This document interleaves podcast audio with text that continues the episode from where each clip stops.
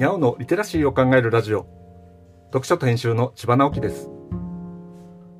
このチャンネルでは読書と IT 時代の読み書きそろばんを中心に様々な話をしています。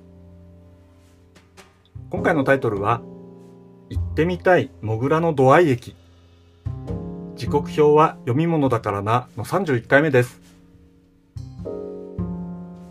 前回は上越線のループ区間の話をしました。今回はそのループ線の近くのかなり変わった駅の話をします。群馬県と新潟県の境にある山を鉄道で越えるのはなかなか大変だったようで、尾根の両側にループ線を作り、ある程度高度を稼いだ上で、ピーク近くをできるだけ短いトンネルで越えるという仕組みが作られた話を前回はしています。比較的短いと言っても、ピークを超える清水トンネルは 9km ありますから、工事が完成した昭和6年の時点では、なかなかの難工事だったと思われます。当時の上越線は単線でしたが、首都圏と新潟の所要時間が大幅に短縮された効果は大きく、交通量が増加したことから、伏線が行われることになったのですが、ループトンネル、ループの区間をそのまま伏線にするのではなく、別に清水トンネルよりも長い新清水トンネルを掘って、それを下り線とする方式になりました。それは良いのですが、清水トンネルの群馬側には土合駅がありました。ループとループの間の駅です。新清水トンネルは2つのループの外側をつなぐ1.5倍ほどの長さのトンネルとなります。ということは、ドア駅は通らないということになるわけです。新清水トンネル自体が伏線になるわけではなく、あくまでも新しい下り線で、旧来の上り線とセットで伏線化を達成するわけです。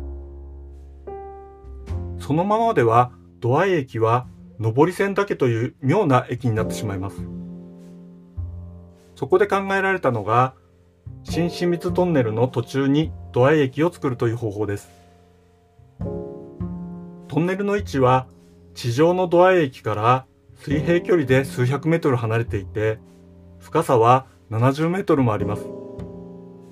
そういうわけで、上り線のホームのある地上のドア駅駅舎から下り線ホームに行くには長さ338メートル、462段の階段を降りる必要があるのです。ホームに降りるのに時間がかかるので、駅員がいた時代の1988年3月の時刻表には、土合駅の改札は下り列車に限り発車10分前に打ち切りとなります。と書いてあります。駅が無人化されている2022年6月号では、ドア駅は改札口から下りホームまで約10分かかります。と書かれています。微妙な表記の違いですが、時代を反映している感じがして面白いですよね。上越線のこの区間は並行している上越新幹線が開通したため、今はとても本数が少なくなっています。ドア駅を経験するにはちょっと工夫がいると思われますが、